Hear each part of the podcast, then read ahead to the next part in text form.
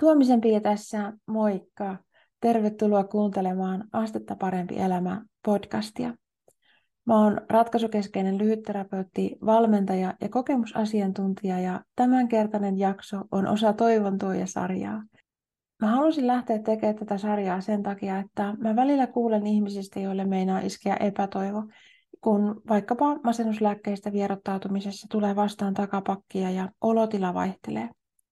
Toivon tuen sarjassa mun vieraina on sellaisia ihmisiä, joilla on omakohtaista kokemusta psykiatriasta, esimerkiksi psykolääkkeistä vierottautumisesta. He haluaa kertoa omista kokemuksistaan tuodakseen toivoa muille. Tällä kertaa mulla on vieraana nimimerkki Sami. Ja sä kuulet seuraavaksi tämän tallenteen meidän keskustelusta ja tuun sitten vielä moikkaamaan ja jakamaan muutaman ajatuksen tämän keskustelun jälkeen. Tuomisen Pia täällä, moikka! Tänään tekemässä uutta jaksoa Astetta parempi elämä podcastin Toivon tuoja sarjaan. Ja mulla on täällä vieraana tänään nimimerkki Sami. Tervetuloa Sami. Kiitos. Kerrotko tähän alkuun vähän, että kuka oot? Joo, eli tota, mä oon nykyään ihan perus 28-vuotias jantteri, mutta tähän haastatteluun liittyen niin on entinen psykiatrisen sairaanhoidon asiakas, entinen skitsofreenikko ja mulla on jonkunasteinen rankkakin päihdetausta ollut nuorempana ja on myös toisin ajattelija ja kokki. No niin, ki- kiinnostava kokonaisuus. Ja siis mä oon ihan tosi iloinen siitä, että otit yhteyttä ja laitoit viestiä, että olisit kiinnostunut tulemaan kertomaan sun tarinaa tähän Toivon tuen sarjaan, koska tämä on niinku yksi sellainen, sellainen niinku asia, mitä pidän ihan tosi tärkeänä, että kuullaan oikeiden ihmisten oikeita kokemuksia, vaikka he niitä kertoisikin esimerkiksi nimimerkin, niin kuin, nimimerkillä, koska tota, nä, näihin liittyy niin paljon sellaisia asioita, mistä ei yleisesti vielä puhuta, ja koen ihan tosi tärkeänä sen, ja, ja olen kiitollinen siitä, että laitoit viestiä, että olisit kiinnostunut tulemaan kertomaan sun tarinaa. Ja sä mainitsit tota, silloin viestissä, kun laitoit mulle, että sun kokemus koskee nimenomaan näitä niin kuin antipsykoottisia lääkkeitä ja niistä niin kuin vierottumista, koska tämä sarjahan lähti alun perin siis liikenteeseen ajatuksesta, että puhutaan niin kuin vierotuskokemuksista, vaikka tämä onkin sit oikeastaan laajentunut niin kuin koskemaan paljon muitakin asioita. Mutta tota, miten sä siis päädyit aikanaan käyttämään näitä niin sanottuja antipsykoottisia lääkkeitä? Joo, eli siis ihan pakkohoidon kautta. Niin kuin tuossa aikaisemmin mainitsin, niin nuorempana oli aika paljon päihdetaustaa. Eli mä siinä 18 ikävuoden hujakoilla aloin käyttämään säännöllisesti amfetamiinia. Ja siinä oli jo aikaisemmin ollut sitten kaksi ö, osastohoitojaksoa, pakkohoitoa. Ja olin sitten niiden aikana tai niiden jälkeen lopettanut lääkityksen ja jatkanut tätä käyttöä mutta sitten lopulta mulla tuli semmoinen jakso, että en saanut unta, että mä olin valvonut neljä vuorokautta putkeen ja sitten kuvittelin kaikkia ihan ihmeellistä, kuvittelin olevan Jeesus ja kuvittelin, että Vatikaanin salamurhaajat metsästävät minua ja koittavat tappaa minut, koska mussa on tätä kiellettyä perimää. Ja sitten päädyin sellaiseen ratkaisuun, että olin erään tuttavan asunnolla pelkäsin niin paljon, että kiipesin seitsemännen kerroksen parvekkeelta viereiselle parvekkeelle ja siellä keikuin jonkun aikaa, kunnes lopulta huomasin, että pelastuslaitos oli tullut, siellä oli ambulanssi ja he oli pystyttäneet sellaisen pelastuspatjan ja sitten rohkeasti tiputtauduin alas siihen seitsemännestä kerroksesta. No, tämän seurauksena sitten pitkä osastohoitojakso, mikä kesti kokonaisuudessaan kahdeksan kuukautta, ja sen aikana todettiin sellainen erilaistumaton skitsofrenia ja määrättiin leponeksi lääkitys. Ja tästä sitten edelleen ö, palvelutaloon ja sieltä tuettuun asumiseen, jossa alussa valvottiin vielä, että ottaa lääkkeet. Eli päädyin siis käyttämään vasten tahtoa. Mm, mm, joo. Ja tota, siis lopulta sä kuitenkin päätit niin kuin vierattua niistä lääkkeistä ja mainitsit, että sait jotenkin ihmeen kaupalla terveen paperit. Kerrotko tästä niin kuin lisää? Joo, eli siis terveen paperit tuli suoraan sanoen ihan vaan hyvällä käytöksellä, eli oli pitänyt sen linjan, että vaikka olisi ollut elämässä vaikeaa, niin ei lähtenyt siitä avohoidossa sitten sen koomin lääkärille puhumaan, että osallistuu aktiivisesti palvelutalossa asuessa niin toimintaa, ryhmätoimintaa, teki jotain, vaikka ei ollut motivaatiota tehdä, oli hyvin väsynyt ja terveys pilalla. Mutta sitten se, miksi päätyi lopettamaan, niin se on niin kuin puhtaasti, puhtaasti johtu siitä fyysisen kunnon heikkenemisestä, että lihos 140 kiloseksi verenpainetauti tuli, kunto oli niin huono, tuli kaiken näköisiä ongelmia, ei pystynyt ilmaisemaan esimerkiksi sitteä millään tasolla eikä tuntenut elämää. Mm. Mm. Tota, nämä on usein sellaisia asioita, mitkä mä koen, että ihmiset, joilla ei ole omakohtaista kokemusta tai jotka ei ole läheltä nähnyt, niin ei välttämättä käsitä sitä, että miten niin kuin perustavanlaatuisesti nämä lääkitykset voi muuttaa ihmisen kokemusta elämästä. Ja tota, kun sä oot niistä lääkkeistä niin kuin vierottunut, niin no oikeastaan kertoisitko ensin vähän enemmän tavallaan siitä, että miten tämä niin eteni tämä tilanne, miten, sä, miten se vierotus eteni, millaiset asiat on ollut sulle avuksi siinä? No vierotus meni itsellä oikeastaan aika pehmeästi, että vaikka oli käyttänyt pitkää sen seitsemän ja puoli vuotta, niin mä lopulta sen ehkä hyvän käytöksen ja asiallisuuden ansiosta niin tapasin yhden lääkärin, joka olikin sitten samoilla linjoilla ja hyväksytään, että mä sanoin hänelle rohkeasti, että haluaisin silti riskeistä huolimatta vierottautua. Hän hyväksytään ja me tehtiin yhdessä vuoden mittainen suunnitelma, eli vuoden ajan titrattiin sitä annosta alas. No sitten tietenkin, kun viimeinen napinpuolikas meni, niin pamahti päälle vierotussoireet, eli sellaiset, että tuli unettomuutta, ahdistuneisuutta ja jollain tasolla kohtasi sen psykoosin uudelleen, missä oli ollut, eli joutu kohtaamaan sen saman tilan, samat asiat, mitkä paino mieltä silloin siitä melkein kahdeksan vuotta taaksepäin.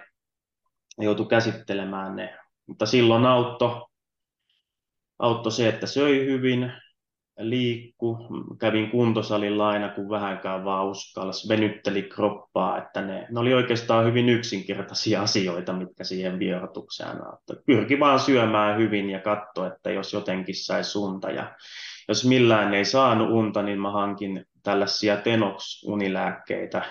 tota, en saanut reseptillä, joten jouduin vähän kikkailemaan siinä yhteyksien kautta. Otin sitten pahimmassa tilanteessa niillä sain unta. Mm, mm. Kuulostaa siltä, että sellaiset, niin kuin, niin kuin sanoit, niin tavallaan että aika yksinkertaiset asiat oli, oli siinä niin kuin avuksi. Tota, miten sä koet sen, että jos voin, jos voin tätä kysyä tavallaan, että tuli vastaan sellainen lääkäri, joka niin kuin oli suostuvainen tähän tekemään sulle tämän tämmöisen vierotussuunnitelman?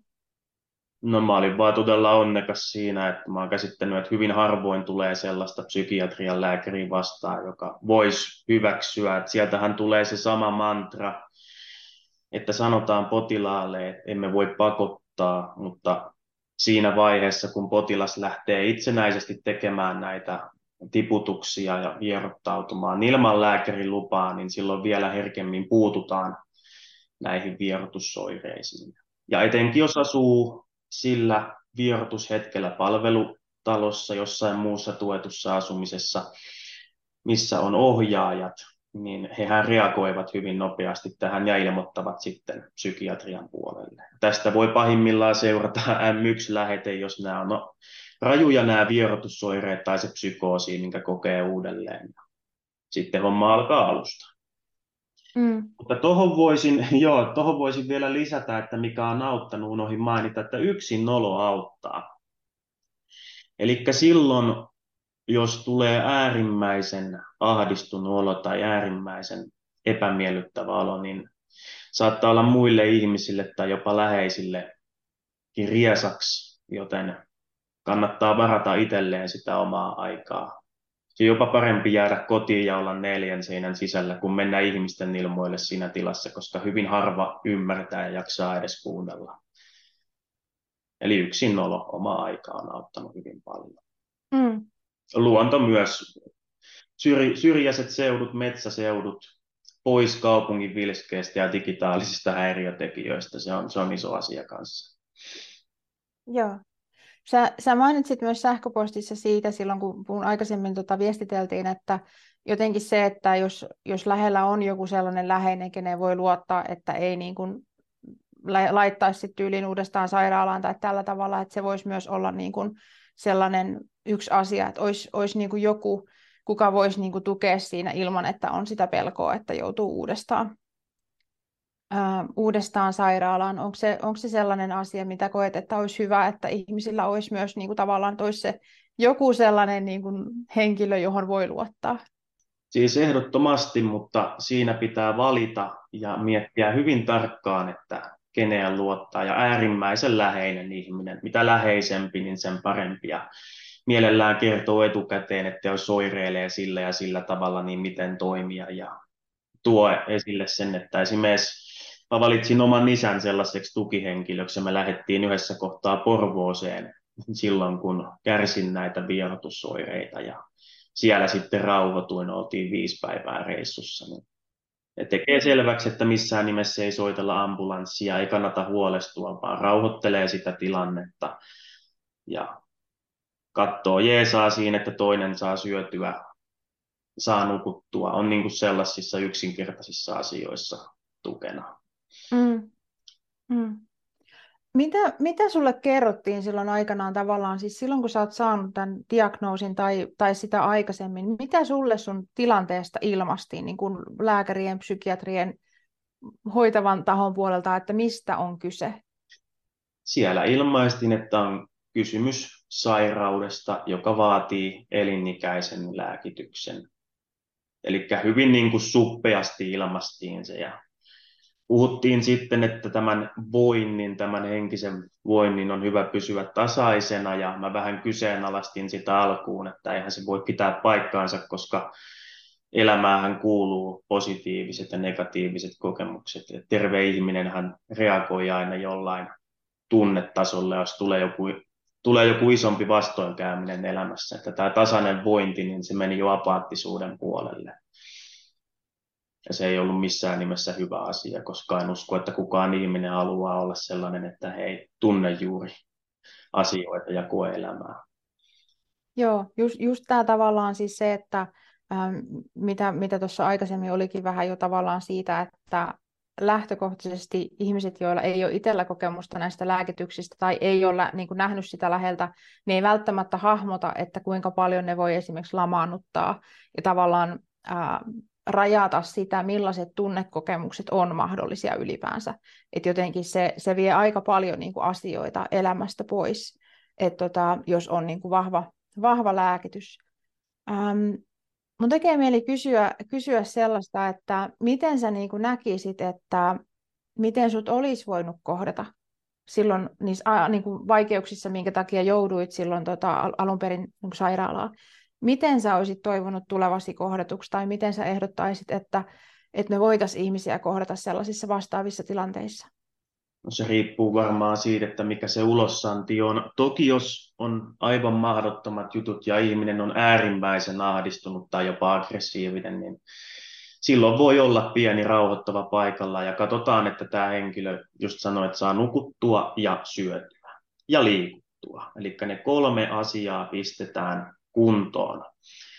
Ja tota, Mutta sitten jos se ulossanti on edes jollain tasolla järkevää, että tämä henkilö puhuu ihan suomen kieltä ja on ymmärrettävissä ja jo, jollain tasolla rauhallinen, niin voitaisiin kysyä, että mitä on tapahtunut, mikä ihmistä risoo, sillä yleensähän näille mielenpulmille ja näille, niin niillä on aina joku laukaseva tekijä, eli pitäisi ymmärtää, mistä on kyse, mikä on johtanut siihen psykoosiin tai masennukseen tai vastaavaan.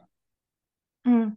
Tämä, tämä on yksi näitä asioita, mikä tulee usein niin kuin vastaan tavallaan siinä, että ihmiset toivoisivat, että tunnistettaisiin se, että heidän elämänkokemus, heidän aikaisemmat niin kuin tapahtumat, mitä on elämässä tapahtunut, ja muut asiat vaikuttaa siihen, että millä tavalla niin kuin reagoi. Mutta sitä ei yleensä kyllä niin kuin tule vastaan siellä niin kuin vaikka lääkärin vastaanotolla tai muualla, että hyvin helposti käy niin, että se tavallaan muu elämä irtaantuu ja kaikki huomio suunnataan jotenkin sinne ikään kuin korvien väliin, että nyt sulla on tällainen häiriö, mikä täytyy lääkkeillä korjata tai että on kyseessä sairaus, ja ei huomioida ollenkaan sitä, että mistä ihminen on tulossa, millaisella elämänkokemuksella, mitä hänelle on tapahtunut ja muuta. Että, et tota, to, toivoisin kanssa, että toi kysymys tavallaan, että mitä sulle on tapahtunut ja mihin tavallaan, niin kuin, mistä tämä voi kertoa, että tämmöinen ikään kuin, niin kuin oireilu tai miten sitä sitten haluukin kuvata, että mistä se on niin kuin ikään kuin peräisin, että sillä on joku niin kuin looginen jatkumo siellä elämässä, miten, miten tähän tilanteeseen on päädytty.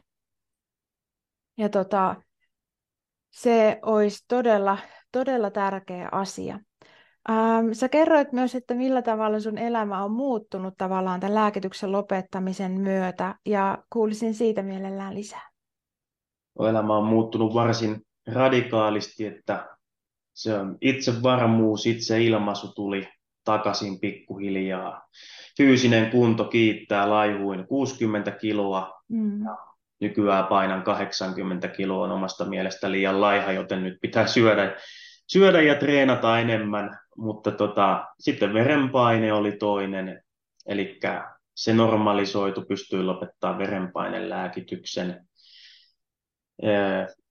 Mä hain kouluun, mä hain opiskelemaan kokiksi, muutin Lahesta Tampereelle, eli motivaatio, elämänhalu, elämänilo fyysinen terveys, mistä on tullut tosi tärkeä asia mulle tämän mielenterveyshömpötyksen myötä, niin kaikki ne tuli sieltä sitten kuitenkin takaisin. Mm. Mitä sä sanoisit siihen, että, että mikä, mikä on mahdollistanut sen, että siis kun miettii sitä, miten paljon vaikkapa skitsofrenia-diagnoosiin liittyy sellaisia ennakkoluuloja ja käsityksiä siitä, että kyseessä on loppuelämän juttu ja tavallaan, että sille ei vaan niin kuin mahda mitään, että se, se on sitten loppuelämän niin kuin juttu. Niin mikä siihen on vaikuttanut? Millaiset tekijät, että sä oot tässä puhumassa tästä asiasta ja tänään ja, ja niin kuin tavallaan ihan, ihan erilaisella niin kuin olotilalla ja niin kuin mainitsit tuosta, että on löytynyt se motivaatio ja elämän ilo ja, ja monet asiat sellaiset, tä, siis tärkeät ihmisyyteen kuuluvat mm. asiat. Mi, mikä kaikki siihen on, niin kuin, mikä siihen, mitä, mistä sä kiität sitä niin kuin tavallaan, että, että on tällainen tilanne?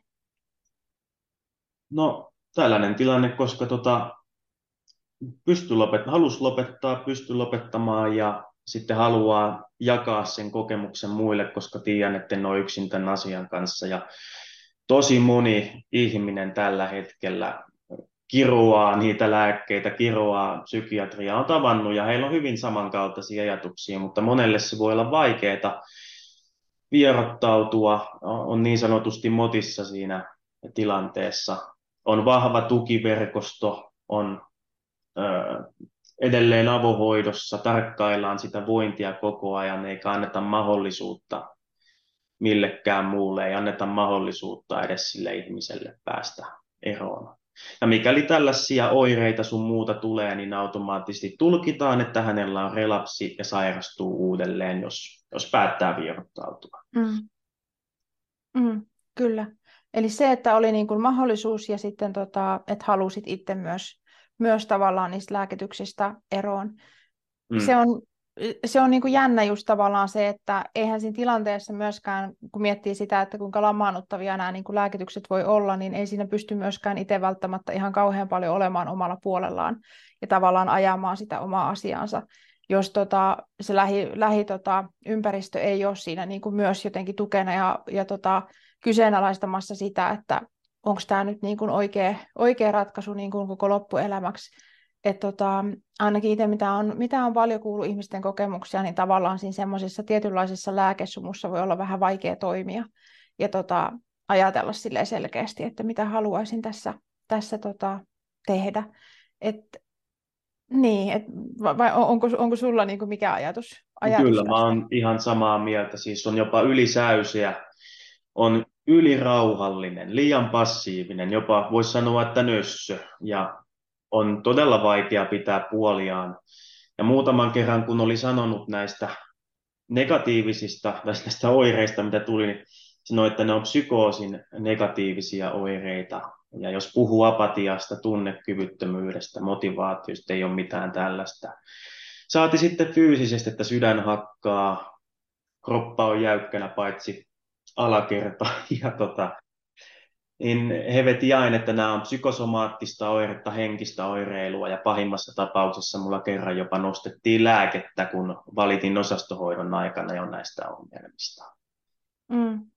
Joo, eli tavallaan tulee näkyviin siis se, se että ne ää, lääkitysten sivuvaikutukset ja nämä laitetaan niin kuin sairauden piikkiin tavallaan, Kyllä. että nämä, nämä kertoo nyt siitä. Ja siis jotenkin se on aika kummallinen, niin kuin, kummallinen logiikka. Tavallaan siis se, että jos, jos niin kuin itse yhtään hahmottaa sitä, että näillä lääkityksillä on tällaisia sivuvaikutuksia, ja sitten ne lykätään sinne tavallaan niin kuin sairauden piikkiin, että nämä kertoo tästä, niin siis se, että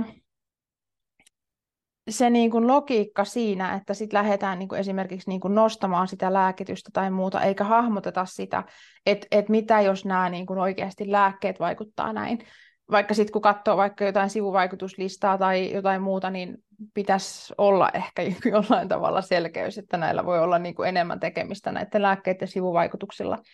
Mutta tota, sitä on kuullut ennenkin siis ihmisten kertovan, keillä on, keillä on omakohtaista kokemusta näistä lääkityksistä, ja tota, että kaikki, mikä on jotenkin koetaan ikään kuin negatiivisena niin kuin hoitotahon puolesta, niin se menee helposti sinne niin kuin sairauden piikkiin, ja kaikki, mikä katsotaan positiivisena, niin se katsotaan johtuvan niin kuin lääkityksen hyvästä vaikutuksesta. Ja niin kuin, että siinä tulee semmoinen erikoinen, erikoinen tilanne kyllä. Mutta tota, mitä sä toivoisit näiden sun omien kokemusten pohjalta, niin ihmisten ymmärtävän, kun puhutaan tällaisista asioista kuin vaikka skitsofrenia ja psykoosi? No, mitä tulee skitsofrenia ja psykoosiin, niin pitäisi ymmärtää, että oli tällainen mielenterveysdiagnoosi, mikä tahansa skitsofrenia, psykoosi, masennus, kaksisuuntainen mielialahäiriö, niin kaikilla on sellainen yhteinen asia, että siellä taustalla on isosti negatiivisesti vaikuttanut tekijä elämässä. Eli siellä voi olla koulukiusaamista, päihdetausta on ollut päihdepsykoosia, ihmissuhdeongelmia, jollain on voinut olla tosi paha parisuhde, mistä on tota, ollut vaikea päästä eroon ja muuta vastaavaa. Sitten voi olla ruokavalio, joku on ihan vaan syönyt huonosti, ei ole saanut unta. Niitä, niitä on monenlaisia, mutta näitä asioita ei yleensä selvitetä, vaikka ehdottomasti pitäisi. Eli pitäisi ymmärtää, että sille on aina syy sille psykoosille tai skitsofrenialle. Nämä pitäisi korjata nämä negatiiviset tekijät elämässä alun perinkin. Mm. Ja eikö tunnu kummalta, että tota, meidän täytyy tässä jutella tästä asiasta, että tämmöiset asiat täytyisi korjata. Ja sitten se jää niin helposti niin kuin tavallaan ihmisiltä, jotka on ammattilaisia niin kuin tässä asiassa, niin huomaamatta. Ja jotenkin niin kuin, mun mielestä tämä on ihan kumma tilanne, että tota, tämmöiset niin kuin keskeiset asiat jää huomaamatta jotenkin kokonaan. Niin ja se on vielä yksinkertaisempaa kuin ajatella, että ihminen olisi jollain tasolla sairas, kun näkisi vaan, että hänellä on nyt vaikeaa ja on joku, mikä riso, on joku, mikä painaa mieltä ja se painaa mieltä niin paljon, että siihen reagoi sellaisella tavalla, mikä muiden ihmisten silmissä vaikuttaa sairaalta tai muuten vaan epämiellyttävältä. Mm. Joo, tavallaan yksi sellainen asia, mitä itse toivoisin, että tulisi enemmän niin kuin puheenaiheeksi ja niin kuin esille, niin just se, että meillä on niin kuin ihmisinä mahdollisuus ilmaista meidän vaikeuksia hyvin monilla tavoilla. Ja tavallaan, että yksi sellainen tapa, millä oma mieli voi lähteä jollain tavalla suojautumaan tai muuta, niin on just se, että tulee erilaista niin kuin psykoottista oireilua.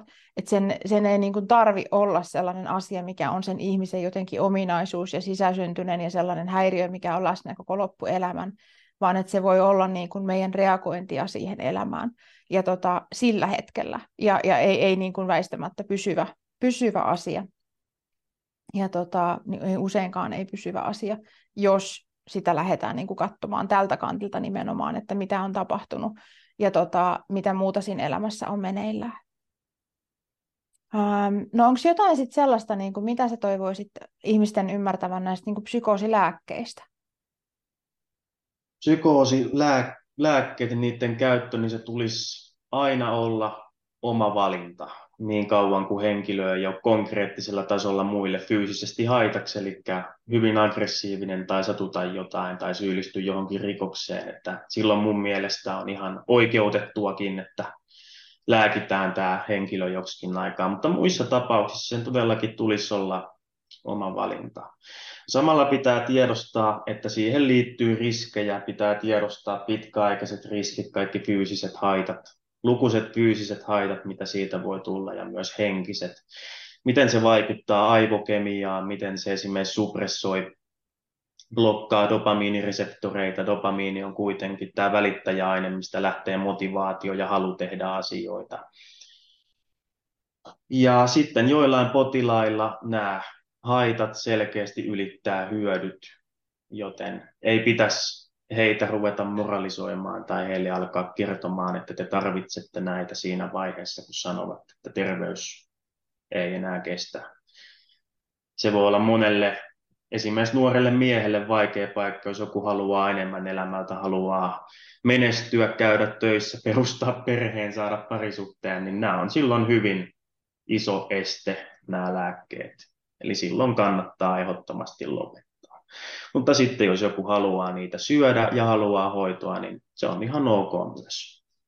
Mm, mm. Eli se oma valinta nimenomaan. Että... Se pitäisi aina olla oma valinta. Joo. Ei liian helpolla pakotetaan ja liian helpolla määrätään, liian matalalla kynnyksellä määrätään ihmisille näitä lääkkeitä tänä päivänä. Ja se ei ainoastaan koske mielenterveysongelmia, vaan siinä on myös autismin kirjon ihmiset, sitten on kehitysvammaiset ja myös vanhukset.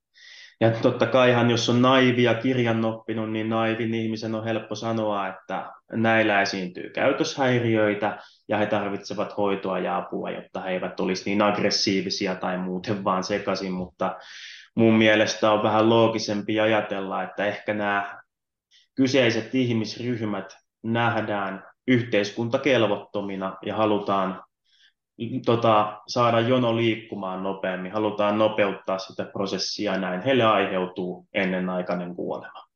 Mm. Mm. Se on yksi niistä surullisista asioista mun mielestä tässä nykyaikaisessa mielenterveydenhoidossa ja sitten niin kuin laajemminkin, niin kuin sanoit, niin tavallaan se, että me ei nähdä, mitä me aiheutetaan ihmisille näillä ajattelutavoilla ja tämmöisillä, tämmöisillä niin sanotuilla hoitokeinoilla.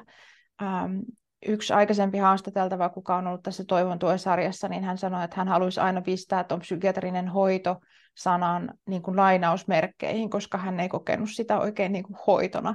Ja tota, tämä, mitä mainitsit tuosta ennenaikaisesta kuolemasta, niin se on mun mielestä yksi niitä surullisia asioita, mitä ei riittävästi tuoda esiin, ei riittävästi puhuta että et miten me oikein katsotaan, että meillä on oikeus tällaiseen.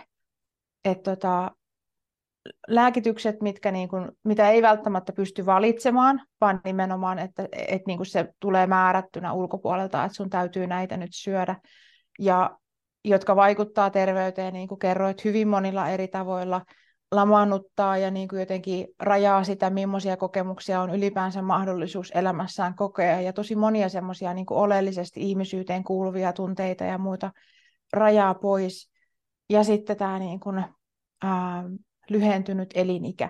Mistä tietty jotkut sanoo tavallaan, että, että tota se johtuu siitä esimerkiksi, jos on lääkitykset lopettanut tai muuta, mutta sitten kun rupeaa katsomaan niin tutkimuksia yhtään tarkemmin, niin siellä on aika paljon semmoisia kyseenalaisia asioita, mitä, mitä tota, täytyy katsoa tarkemmin, että mistä siinä itse asiassa on kyse.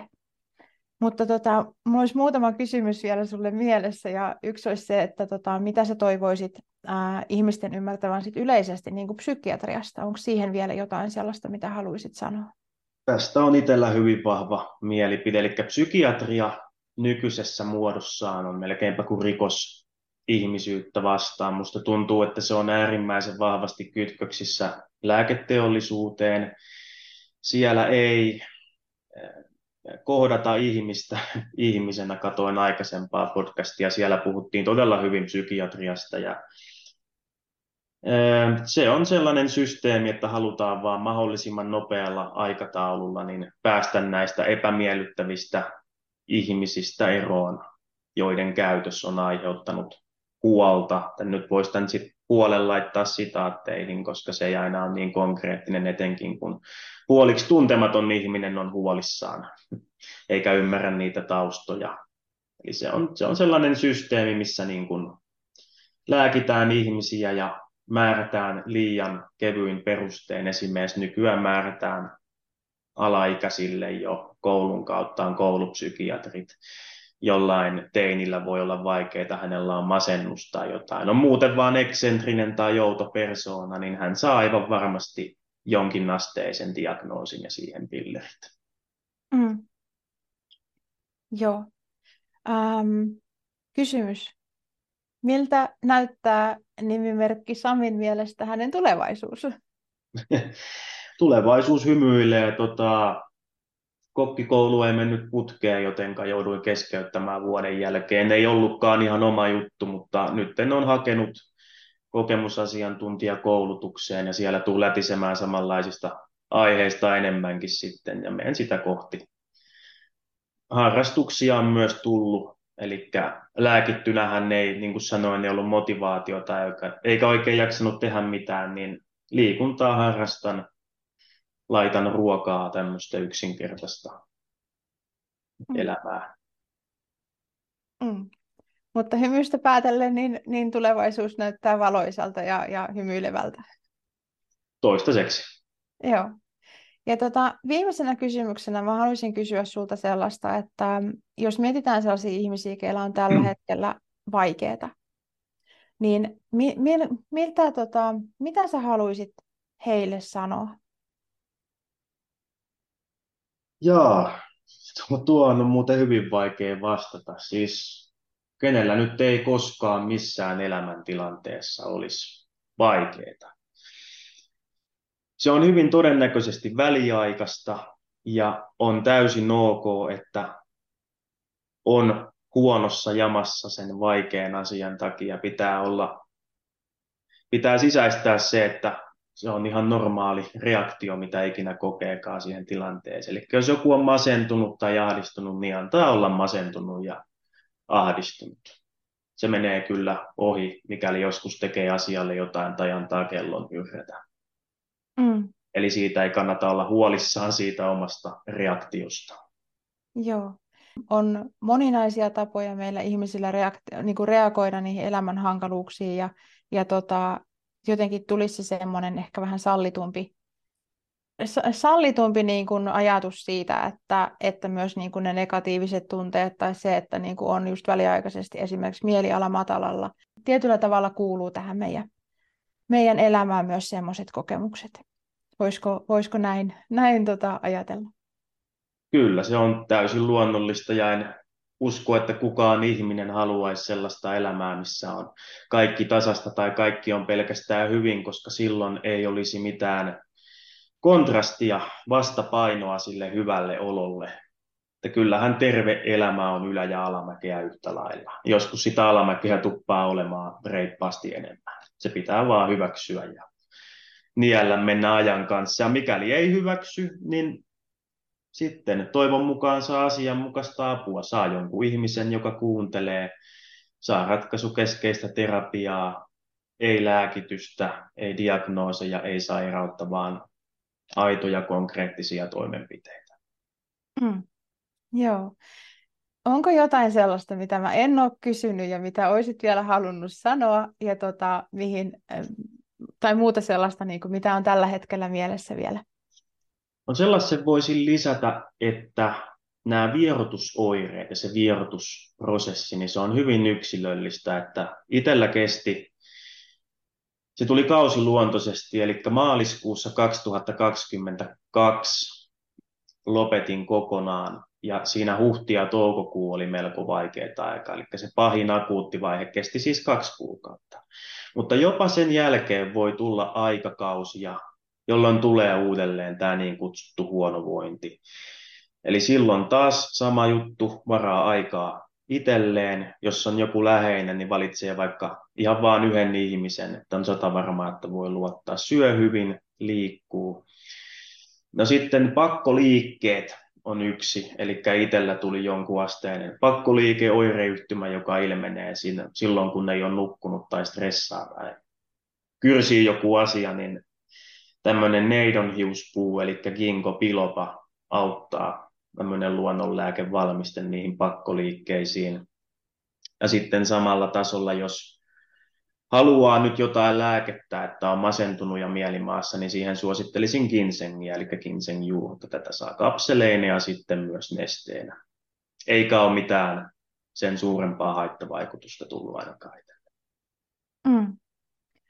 Kiitos nimimerkki Sami siitä, että olit kertomassa mulle sun kokemuksia ja mä oon ihan varma, että tämä on kuulijoille tärkeää kuultavaa ja olen tosi kiitollinen siitä, että otit yhteyttä ja laitoit viestiä, että haluaisit mielellään jakaa sun ajatuksia ja, ja sun tarinaa tästä teemasta.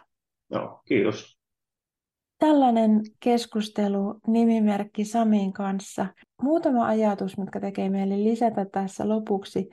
Yksi asia, mitä mun tekee mieli selventää, kun en tuossa keskustelussa tullut sitä sanoneeksi, että kun Sami mainitsi näistä negatiivisista oireista, ja tota, mulle tuli siitä mieleen tämä toinen keskustelu, missä puhuttiin nimimerkki Rimen kanssa tämän Toivon Toiseren toisessa jaksossa, vähän näitä samoja, sa, vähän samoista teemoista, ja tota, äm, siellä puhuttiin siis siitä, että miten kaikki sellaiset, mitkä näyttää negatiiviselta eli huonolta, niin tulkittiin johtuvaksi sairaudesta ja kaikki, mikä vaikutti positiiviselta eli hyvältä, niin tulkittiin johtuvan lääkityksen hyvästä vaikutuksesta. Niin tässä keskustelussa, kun tuli, tuli tota, sanoin siitä aikaisemmasta keskustelusta, niin ähm, koen tärkeäksi, että mun olisi ollut hyvä selventää sitä, että siinä tilanteessa käytin siis sanaa negatiivinen eri tavalla kuin mitä Sami oli sitä juuri käyttänyt koska tota, psykoosin osaltahan siis negatiiviset oireet yleensä katsotaan, että ne on nämä tunneilmaisun kapeutuminen, tahdottomuus, mielihyvän pu- tunteen puuttuminen ja tämmöiset asiat.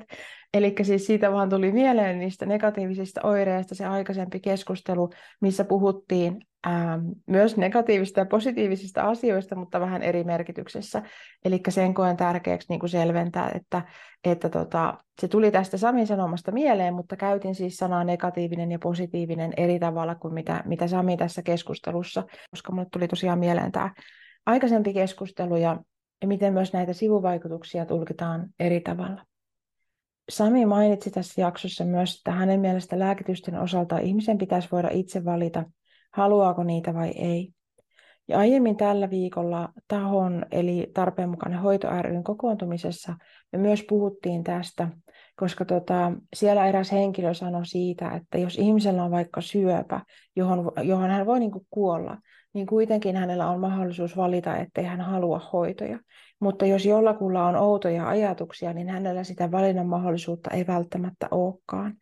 Ja näihin lääkityksiin liittyy tosiaan niin kuin monia sellaisia näkökulmia, joista ei vielä kovin yleisesti puhuta, ja joista ei myöskään näiden lääkkeitä käyttävien, lääkkeitä käyttävien tai käyttäneiden aina ole kovin helppo puhua, koska monille psykiatrisille potilaille on kertynyt jo ihan riittävästi kokemusta siitä, että heitä ei uskota ja heidän ajatuksilla ei ole väliä. Edellisessä Toivon jaksossa mun vieraana oli nimimerkki Rime, ja tässä jaksossa myös puhuttiin näistä teemoista, ja mä suosittelen kuuntelemaan sen jakson, ellet ole jo kuunnellutkin. Se jakso löytyy nimellä Psykiatrian absurdissa todellisuudessa, etenevän psykosisairauden puhkeaminen vai ymmärrettävä kriisi. Myös Jaakko Seikkulan kanssa käymäni keskustelu avoimista dialogeista ja psykoosin hoidosta voisi kiinnostaa sinua. Ja mä vielä lisään sitten muutamia linkkejä näistä teemoista tämän jakson alle, eli ne tulee löytymään esimerkiksi blogi.astettaparempielämä.fi tämän jakson alta, tai missä sitten podcastia kuunteletkin, niin pitäisi löytyä myös sieltä tämän jakson tiedoista. Mä kuulen ihan tosi mielellään, että mitä ajatuksia tämä jakso sussa herättää. Astetta parempi elämä blogissa, tämän jakson alla kommenttikentässä voit kertoa ajatuksia tai voit laittaa mulle sähköpostia osoitteeseen pia at astettaparempielämä.fi. Pia kahdella iillä. Ootko sä muuten jo kuunnellut maksuttoman kolme toipumisen mahdollistavaa ja mielen hyvinvointia tukevaa ajattelutapaa videoluennon? Siitä sä löydät lisätietoa osoitteesta astettaparempielämä.fi kautta luento. Nyt mä tahdon kiittää sua siitä, että olit mukana kuuntelemassa tätä jaksoa ja kuulemisiin seuraavassa.